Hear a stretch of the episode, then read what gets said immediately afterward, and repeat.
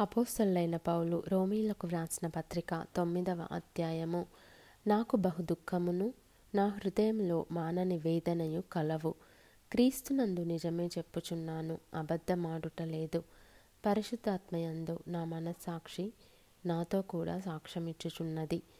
సాధ్యమైన ఎడల దేహ సంబంధులైన నా సహోదరుల కొరకు నేను క్రీస్తు నుండి వేరై శాపగ్రస్తుడనై ఉండగోరుదును వీరు ఇస్రాయేలీయులు దత్తపుత్రత్వమును మహిమయు నిబంధనలను ధర్మశాస్త్ర ప్రధానమును అర్చనాచారాదులను వాగ్దానములను వీరివి పితరులు వీరివారు శరీరమును బట్టి క్రీస్తు వీరిలో పుట్టెను ఈయన సర్వాధికారి అయిన దేవుడయుండి నిరంతరము స్తోత్రార్హుడై ఉన్నాడు ఆమెన్ అయితే దేవుని మాట తప్పిపోయినట్టు కాదు ఇస్రాయేలు సంబంధులందరూ ఇస్రాయేలీయులు కారు. అబ్రహాము సంతానమైనంత మాత్రము చేత అందరును పిల్లలు కారు గాని ఇస్సాకు వల్లనైనది. నీ సంతానము అనబడును. అనగా శరీర సంబంధులైన పిల్లలు దేవుని పిల్లలు కారు కానీ వాగ్దాన సంబంధులైన పిల్లలు సంతానమని ఎంచబడుదురు. వాగ్దాన రూపమైన వాక్యమిదే మీదటికి ఈ సమయమునకు వచ్చేదను. అప్పుడు సారాకు కుమారుడు కలుగును. అంతేకాదు రిబ్కా మన తండ్రి అయిన ఇస్సాకు అను ఒకని వలన గర్భవతి అయినప్పుడు ఏర్పాటును అనుసరించిన దేవుని సంకల్పము క్రియల మూలముగా కాక పిలుచువాని మూలముగానే నిలుకడగా ఉండు నిమిత్తము. పిల్లలింక పుట్టి మేలైనను కీడైనను చేయకముందే పెద్దవాడు చిన్నవానికి దాసుడగును అని ఆమెతో చెప్పబడెను. ఇందును గూర్చి నేను యాకోబును ప్రేమించి తిని ఏషావును ద్వేషించి తిని అని వ్రాయబడి ఉన్నది కాబట్టి ఏమందుము దేవుని అందు అన్యాయము కలదా? అట్లనరాదు అందుకు మోషేతో ఈలాగు చెప్పుచున్నాడు. ఎవనిని కరుణింతునో వానిని కరుణింతును. ఎవని ఎడల జాలు చూపుదునో వాని ఎడల జాలు చూపుదును. కాగా పొందుగురు వాని వలననైనను ప్రయాసపడు వాని వలననైనను కాదు గాని కరుణించు దేవుని వలననే అగును. మరియు లేఖనము ఫరోతో ఈలాగు చెప్పెను. నేను నీ అందు నా బలము చూపుటకును నా నామము భూలోకమందంతటా ప్రచురమగుటకును అందు నిమిత్తమే నిన్ను నియమించి తిని. కావున ఆయన ఎవనిని కనికరింపగోరునో వానిని కనికరించును. ఎవని కఠినపరచగోరునో వాని కఠినపరచును. అట్లయితే ఆయన చిత్తమును ఎదిరించిన వాడెవడు?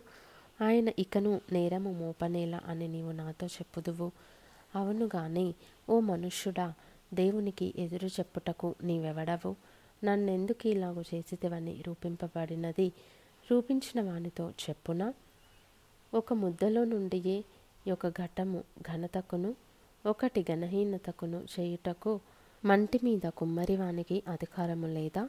అలాగు దేవుడు తన ఉగ్రతను అగపరచుటకును తన ప్రభావమును చూపుటకును ఇచ్చయించిన వాడై నాశనమునకు సిద్ధపడి ఉగ్రత పాత్రమైన ఘటములను ఆయన బహుదీర్ఘశాంతముతో సహించుననేమి మరియు మహిమ పొందుటకు ఆయన ముందుగా సిద్ధపరిచిన కరుణాపాత్ర ఘటముల ఎడల అనగా యూదులలో నుండి మాత్రము కాక అన్యజనములలో నుండి ఆయన పిలిచిన మన ఎడల తన మహిమేశ్వర్యము కనుపరచవలెనని యున్ననేమి ఆ ప్రకారము నా ప్రజలు కాని వారికి నా ప్రజలనియు ప్రియురాలు కాని దానికి ప్రియురాలనియు పేరు పెట్టుదును. మరియు జరుగునదేమనగా మీరు నా ప్రజలు కారని ఏ చోటను వారితో చెప్పబడెనో?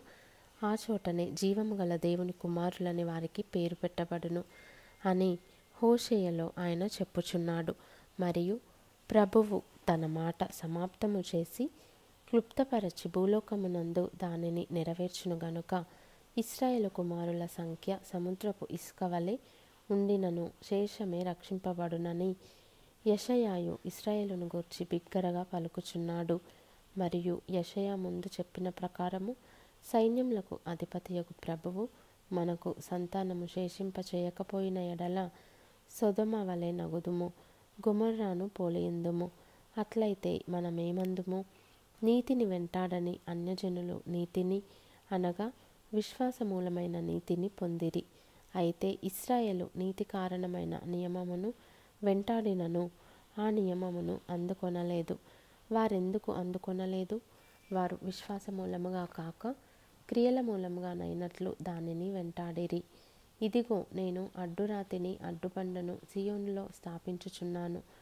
ఆయన ఎందు విశ్వాసం ఉంచేవాడు సిగ్గుపరచబడడు అని వ్రాయబడిన ప్రకారము వారు అడ్డురాయి తగిలి తొట్టుపడిరి